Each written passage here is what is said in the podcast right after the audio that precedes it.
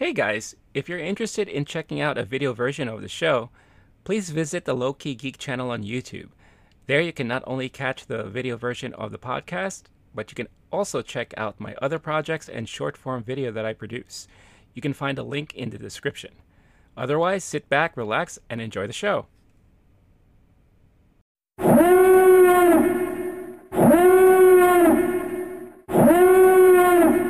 You know, there's so many things I love about Shang-Chi.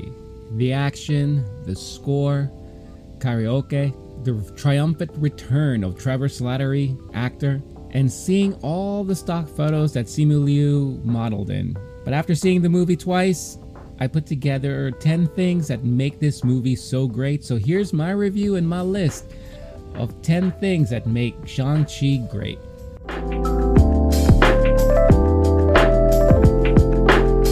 To understand why I love this movie so much, one must be familiar with Wuxia films. Now, Wuxia translates to martial heroes, and these are the typical films that you see coming out of China, which are basically martial arts fantasy action movies. In recent history, some great examples of this is Crouching Tiger, Hidden Dragon, which kind of brought it into the mainstream to American audiences. You also have House of Flying Daggers, Hero, One-Armed Swordsman. These are just to name a few. But I grew up watching a lot of these movies on TV, especially on the weekends. You know, you have your kung fu matinees on TV. And then eventually, like in the 90s, I started watching these on DVD. And I really have fond memories of watching these movies and really fell in love with these. Watching the beginning of this movie, the first opening and the first 15 minutes that kind of tell you the backstory and how everything played out. You know, the meeting of Shang-Chi's dad and his mom really brought back a lot of those memories, because it looked like they were taken directly out of these type of films. And I have to admit, I got really emotional watching it. Even second time around, I was feeling those same emotions, because it reminds me of a lot of these movies. And I feel like Shang-Chi is an amazing homage to these wuxia films. And in a way, it's kind of like a modern day wuxia film here in the US. Very well done, and you get that same feel all throughout the whole movie. Along with that, the action scenes are very reminiscent of some of the martial arts scenes that you see coming out of Jackie Chan's movies. I don't know if this was done on purpose or if I'm the only one who feels this way, but the fight scenes that were taking place in the bus, driving around San Francisco, the move that he made as he's running through the bus to grab the seat of the bus driver after he collapsed, it screamed Jackie Chan to me. I've seen Jackie Chan do those same type of moves in a lot of his films. When they were on the scaffolding in Macau, you know, the same type of moves and fast-paced and all the different usage of the environment very much screams Jackie Chan to me. So I felt like this was a great homage to those classic Jackie Chan movies and the classic way of filming these type of action films. Now, some will of course say that it reminds them of The Raid and movies like that, but for me personally, Jackie Chan all the way, baby. Now, they did also a really great job in casting this film to give it a great feel. And if they were really aiming to be a homage to wuxia films, who better than to get veteran actor Tony Leung? You know, Tony Leung is a famous Hong Kong movie star, and he's been doing movies for a very long time. Hell, I've seen movies of his dating back as far as the 80s. Some of his famous movies that you may have heard of, or maybe not, but definitely do check them out after watching this movie, is Infernal Affairs, which Scorsese used as the basis for The Departed, Hardboiled, Chungking Express, 2046. You know, these are some of the movies that he was very well known for, amongst all these others. If you want a full extensive list of the movies, you could check them out right here as I list them out for you. Tony Leung also appeared in a lot of wuxia type films, so in a way, it was brilliant to cast him because he's already familiar with this type of acting and these type of storylines. I felt like it was a perfect casting choice, and come on, let's face it, he was an amazing presence in the movie. Even Awkwafina's Katie character mentions it during the movie that, hey, I've seen so many things and I've experienced a lot of things, but nothing frightens me more than your father, who is, of course, Tony Leung. He has played one of the better villains that has been ironed out in the Marvel Universe. A lot of criticism in the past, when you look back on some of the past Marvel films, were the weakness of the main baddie throughout the whole movie. There were a lot of emphasis put primarily on the hero. It left the villain pretty much, you know, not that menacing or very weak or easy to defeat. But the great thing about this villain and this main antagonist of the film is that you realize his motives and reasoning behind all of his actions really early on. It really led the audience to judge right away and to kind of see if they accept him or not. You know, do they understand his actions? I feel like they made that very clear. You know, he came into power by utilizing the greed that he has, the desire for power, the desire to lead, the desire to take over many things. It was greed that led him to meet Shang-Chi's mom and eventually fell in love with her, and he gave that greed up. And then once she passed away, the greed kind of came back. However, it was more of a grief. You know, it was the grieving over the mom, over missing his wife, that kind of led him to continue doing these type of actions, just so he can get back at those who caused her demise. And then later on, it was the grief that led him to do what he had to do, invade her homeland and try to get her back, even though there was no such way to get her back. It was this grief that was so strong because of the love and care that he had for her, that he would do anything to get her back, even at the expense of his own children. Seeing this type of grief, you know, seeing the pure love that he has for his wife that kind of drove him almost into madness and insanity, makes him human and humanizes him. And as an audience member, you do kind of feel that, and in a way you feel sorry for him at the end. Now, of course, at the end you see that he has his brief redemption moment where he realizes he's done something wrong. And one of the overall arcing plots here is about family, and he realizes that he's doing his family dirty. And when he tries to redeem himself, he saves his son, he ends up dying.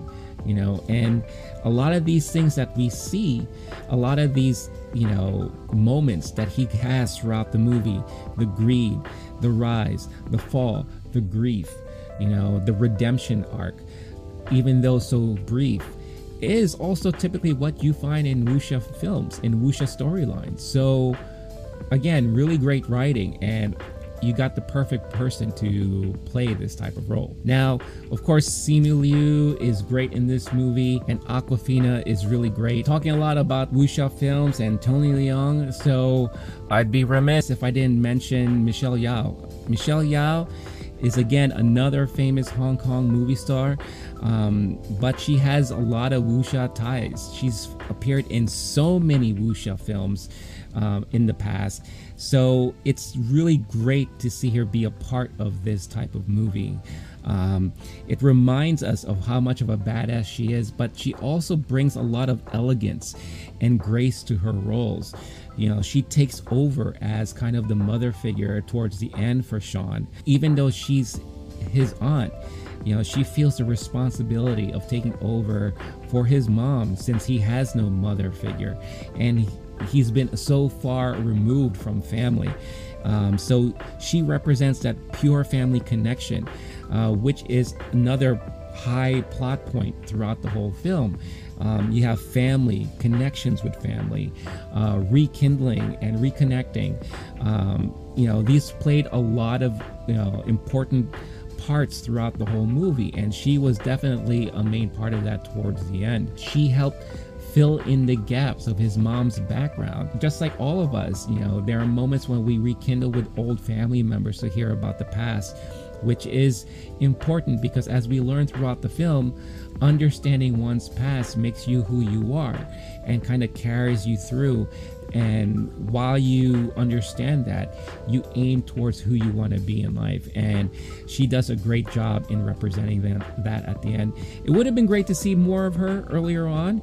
But if we do get further iterations of Shang-Chi, whether it be another movie or a TV series, I really do hope that she's going to be a major part of that. Now, me being part Asian, I grew up with a lot of Asian families and been around a lot of Asian families. So the family dynamics they portrayed in this movie was very, very believable. And the fine attention to detail too. Starting off with taking off your shoes before entering someone's home. All of us Asians are familiar with that because we all have to do that. That's a very sticking point in Asian culture. You know, the Asian family setting that you see at the dinner table, breakfast table, whatever you want to call it. You know, how food plays an important role. Sitting down, spending time together as family while eating, whether it be in the morning, afternoon, or at night.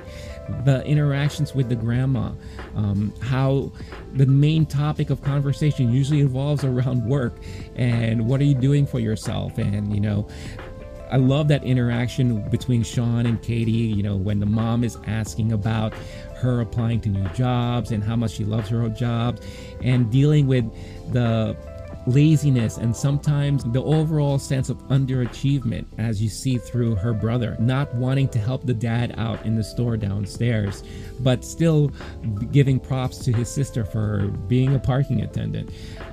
The question about marriage.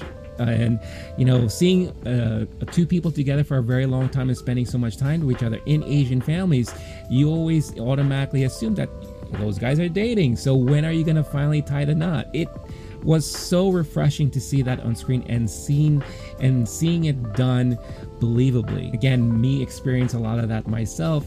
I felt so connected to the movie. The director is Asian himself, so I'm sure he had a lot of input on this, and again, it plays out very well on screen. Speaking of the relationship between Sean and Katie, it was very believable to see that type of friendship when there is no romantic ties connected to it. You're not forced to feel that a guy and a girl who spend so much time together then experience these crazy adventures and adversity and all that, end up falling in love. But here you have a pure platonic relationship, you know, because they're both like family. In a way, it's kind of like a brother and sister.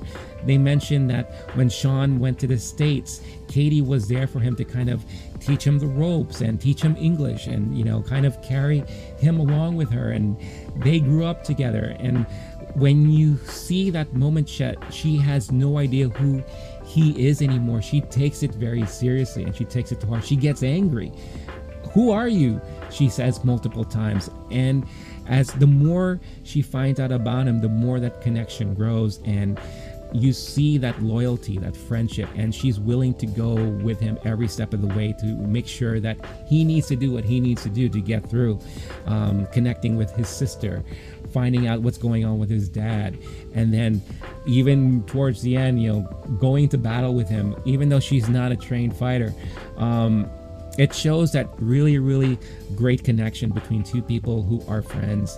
And, you know, some may think that there is kind of a hint of romance at the end there, but if you're familiar, especially like in Asian culture and families, it's not very uncommon to see a close relationship between a man and a woman where really they're like brother and sister. And it's nice to see that they're going to continue their adventures together once this movie is over, and I am very excited to see what's going to happen moving forward from there. I can't mention Katie without mentioning the actress who portrayed her, and that's Awkwafina.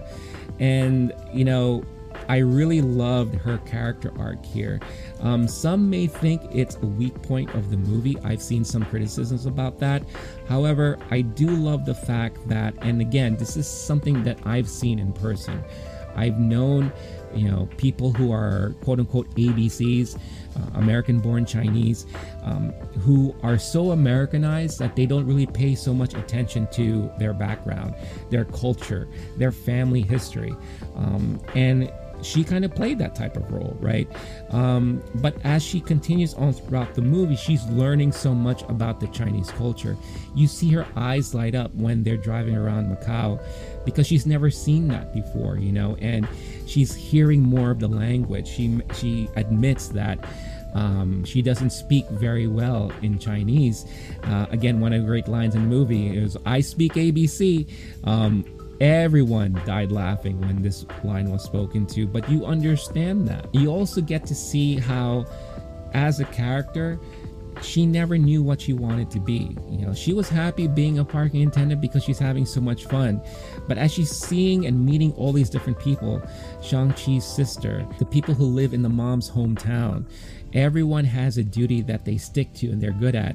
And she mentions that she's never good at one thing, because the minute she gets remotely close to being good, she decides to do something else. But she's always constantly impressed when she sees someone who knows what they want to do, and they do it and they stick to it. Just like Shang-Chi's sister, how they had that conversation about her being 16 and realizing that she wants to do her own thing, and she built up that underground fighting club on her own, and she built an empire out of it, and that impresses her. And you can kind of get that sense that she wished she could be like that. And I think towards the end, she finally kind of realizes that she needs to get to that point, or she wants to get to that point, and she gets dedicated. You know, she becomes an archer in the battle at the end, and you could sense that this is her dedication. She found something that she's good at, and maybe this is something she's going to continue going through with. But I've known people like this. I'm sure you've known people like this, and it was really believable. A lot of the common themes here is believability. You know, you are connected to these characters because you've seen these people in real life, so you can believe that they're going through this arc, through this journey.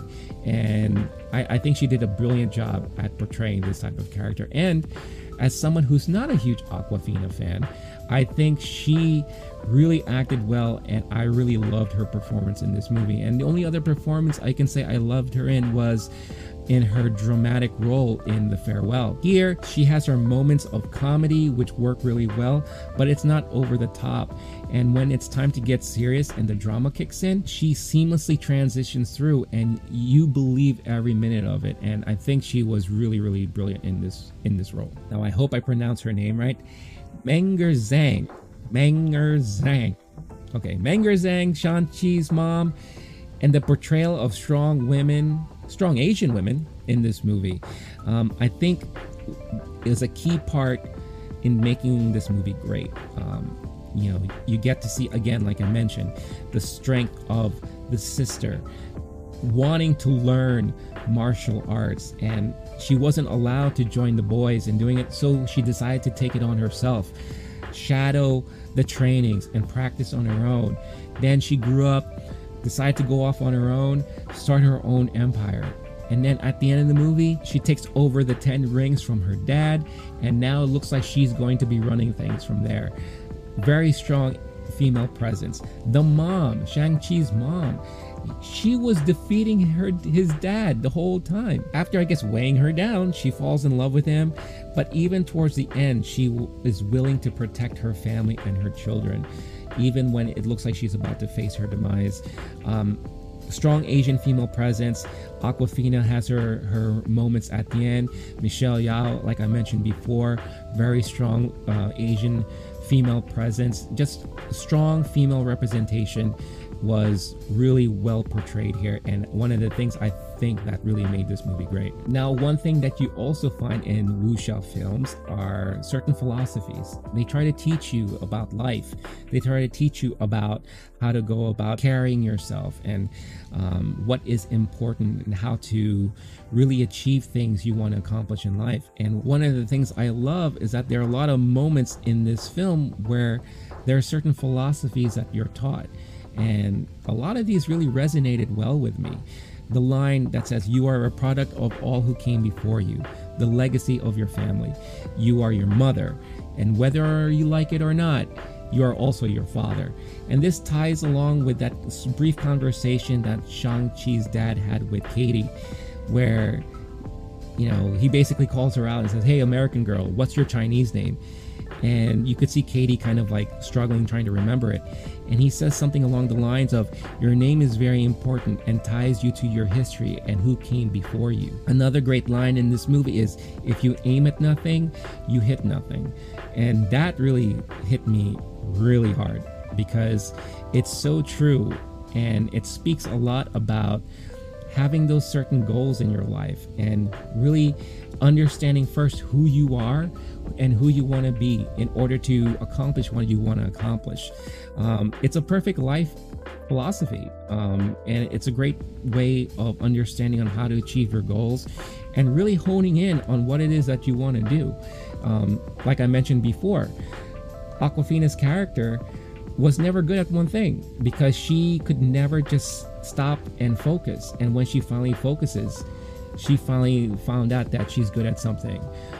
That was a line that was spoken to her, and it really, really resonated well with me, and I'm sure it resonated very well with a lot of you. Overall, I think the main thing that is very important here is Asian representation, especially in a blockbuster comic book movie like this.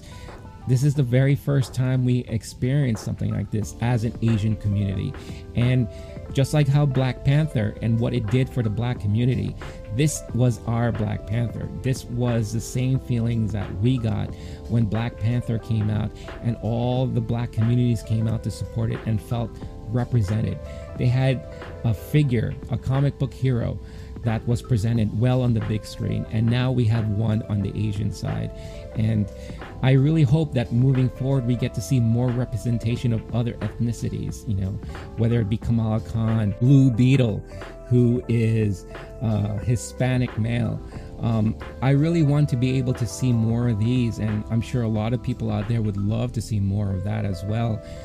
It's a great feeling, and it makes the younger generation see themselves in a big platform and makes them feel like, I can be that, I can do that. This is something that I can look towards and look forward to, something that represents me. That's very important to see, and it's great that we're seeing more of that these days.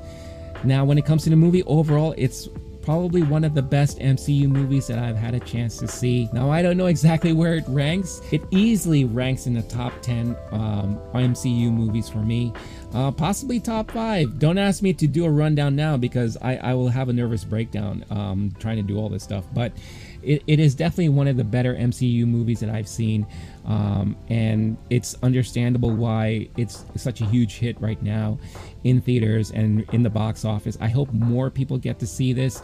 I'm sure it's gonna blow up the minute it is available on Disney Plus. But I really was fully entertained. I thought the storylines were great, the characters were relatable, and I connected really well with a lot of them. Yeah, some of the CG towards the end was kind of questionable, but it didn't bother me and it didn't really take me away from the movie as a whole. People who I've spoken to who are not fans of comic books and the MCU, or not have seen a lot of the MCU, really fell in love with this movie. And that's another thing. It's a great standalone movie. If this movie was not part of the Marvel Universe, it would be a great movie on its own. And they didn't force feed it into the Marvel Universe at all. Yeah, you had cameos from Wong, you had Abomination in it, and of course the post-credit scenes, you had Captain Marvel and Bruce Banner there. On its own, it's a fantastic movie, and if this was the one movie that one person was to watch from the Marvel Universe, they'll be completely satisfied and done with it. And I love the movie. I am definitely going to watch it again. But what I really want to know is how you guys feel about it. You know, I'm sure a lot of you have watched it or will be watching it soon. Let me know your thoughts, your comments.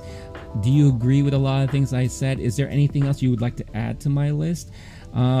Let's have a conversation on it. This is what makes these movies great, is that it opens up conversations. You know, there's of course speculations in the Marvel Universe and what have you, but it's great stories that lead to great conversations because we do want to dive deep into it, deep into the meanings behind a lot of things that were said, a lot of the things that were portrayed. I think this is a great movie to do that with. So let me know what you guys think. Of course, as always, Thank you for all of your support. Don't forget to hit that like, subscribe if you haven't done so already. Don't forget to listen on your podcast platform of choice, and I will see you in the next video. So I guess that's it. I guess I could wrap things up and end this video right now. Or just call me Angel in the morning, Angel. Just touch my cheek before you leave me, baby.